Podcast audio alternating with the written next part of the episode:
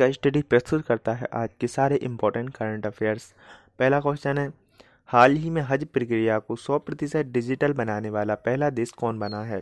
Answer है Bharat.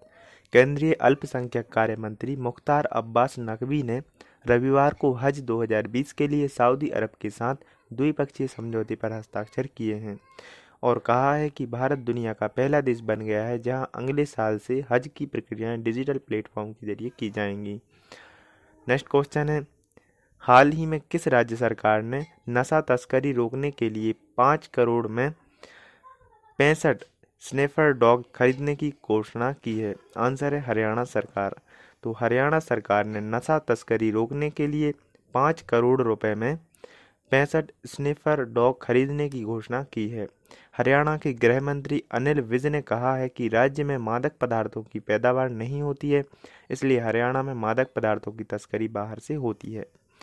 Next question है, हाल ही में अम्बाला सिटी के बस स्टैंड का नाम किस के नाम पर रखा गया है? आंसर है सुषमा स्वराज। परिवहन मंत्री मूलचंद शर्मा ने कहा है कि अम्बाला शहर का नाम बस अड्डा प्रदेश का पहला ऐसा बस अड्डा है जिसका नाम पूर्व विदेश मंत्री स्वर्गीय सुषमा स्वराज के नाम पर रखा गया है।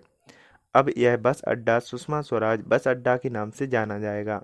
प्रदेश में अगले छः महीने में पंद्रह सौ नई बसें शामिल की जाएँगी, जिनमें पिंक बसें और बोलवो भी शामिल किए जाएँगे।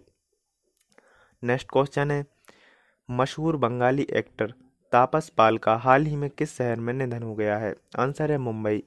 मशहूर बंगाली एक्टर तापस पाल का हाल ही में मुंबई में निधन हो गया है। उन्होंने करीब एक सौ पैंसठ बांग्ला फ़िल्मों में काम किया था। साथ ही वर्ष उन्नीस सौ चौरासी में आई फ़िल्म अबोध से माधुरी दीक्षित ने डेब्यू किया था। इनमें उनके अपोजिट में तामस पाल ही थे। नेक्स्ट क्वेश्चन है, हाल ही में किस राज्य सरकार ने ड्रग माफिया से निपटने के लिए योधा मोबाइल ऐप लॉन्च किया है? आंसर है केरल। केरल सरकार ने नशीली दवाओं की खरीद फरोख्त को रोकने के लिए योधव नामक मोबाइल ऐप लॉन्च किया है। इस ऐप के द्वारा कोई नशीली दवाओं के सेवन और इससे बचे जाने के बारे में पुलिस को सूचित कर सकता है। सूचना देने वाले व्यक्ति की पहचान को गुप्त रखा जाएगा। नेक्स्ट क्वेश्चन है, हाल ही में किस कंपनी ने अपने मीडिया और डिस्ट्रीब्यूशन कारोबार को मर्ज करने की घोषणा की है? आंसर है रिलायंस इंडस्ट्रीज़। मुकेश अंबानी ने रिलायंस इंडस्ट्रीज़ से अपने मीडिया और डिस्ट्रीब्यूशन कारोबार को मर्ज करने की घोषणा की है। इस मर्ज के बाद अब ये सभी नेटवर्क 18 ब्रांड के तहत आएँगे। क्वेश्चन है भारतीय क्रिकेट टीम के किस महान बल्लेबाज को लॉरियस सपोर्टिंग मोमेंट अवार्ड से सम्मानित करने की घोषणा की गई है? आंसर है सचिन तेंदुलकर।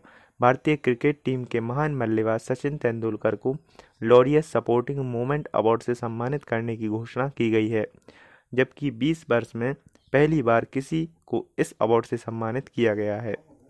नेक्स्ट क्वेश्चन है, हाल ही में नौसेना प्रमुख एडमिरल करमबीर सिंह किस देश की आधिकारिक यात्रा पर गए हैं? आंसर है म्यांमार। भारतीय नौसेना प्रमुख एडमिरल करमबीर सिंह 17 से 20 फरवरी के बीच म्यांमार का दौरा करेंगे। इस यात्रा का मकसद भारत और म्यांमार के बीच द्विपक्षीय समुद्री सुरक्षा संबंधों को मज़बूत बनाना और आगे बढ़ाना है। नेक्स्ट क्वेश्चन है, भारतीय क्रिकेट कप्तान विराट कोहली इंस्टाग्राम पर कितने करोड़ फॉलोअर्स हासिल करने वाले पहले भारतीय बन गए हैं? आंसर है पाँच करोड़। भारतीय क्रिकेट कप्तान विराट कोहली इंस्टाग्राम पर पाँच करोड़ फॉलोअर्स हासिल करने वाले पहले भारतीय बन गए हैं, जबकि दूसरे स्थान पर चार दशमलव निन्यानवे करोड़ फॉलोअर्स के साथ एक्ट्रेस प्रियंका चोपड़ा हैं। वर्ल्ड में सबसे अधिक इंस्टाग्राम पर क्रिस्टियानो रोनाल्डो के बीस दशमलव तीन करोड़ फॉलोअर्स हैं। नेक्स्ट क्वेश्चन है। हाल ही में मूडीज ने 2020 में भारत की जीडीपी वृद्धि दर कितने प्रतिशत रहने का अनुमान लगाया है? आंसर है पाँच दशमलव चार प्रतिशत।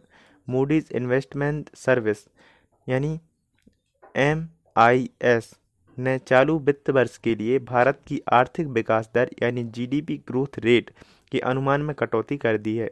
मूडीज ने वर्ष 2020 के लिए जीडीपी ग्रोथ के अपने पुराने अनुमान छः दशमलव छः फ़ीसदी से घटाकर पाँच दशमलव चार फ़ीसदी कर दिया है।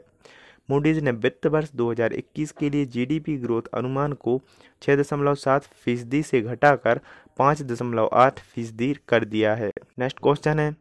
हाल ही में सड़क सुरक्षा पर तीसरे मंत्री स्तरीय वैश्विक सम्मेलन का आयोजन कहाँ किया जाएगा? आंसर है स्वीडन।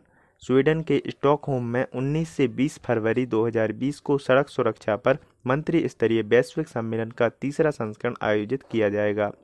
इस तीसरे मंत्री स्तरीय वैश्विक सम्मेलन का उद्देश्य सड़क सुरक्षा के संबंध में निर्धारित किए गए लक्ष्यों को वर्ष 2030 तक हासिल करने के लिए उच्च स्तरीय आम सहमति बनाना है। इस दो दिवसीय सम्मेलन का विषय अचीविंग ग्लोबल गोल्स 2030 रखा गया है। डेली करंट अफेयर्स सुनने के लिए मुझे फॉलो करें और इस ऑडियो को ज़्यादा से ज़्यादा शेयर करें। स्टडी रिलेटेड कोई भी क्वेरी हो तो मुझे इंस्टाग्राम आई डी इसका स्टडी 72 पर डायरेक्ट मैसेज कर सकते हैं। कल फिर मिलेंगे नए करंट अफेयर्स के साथ।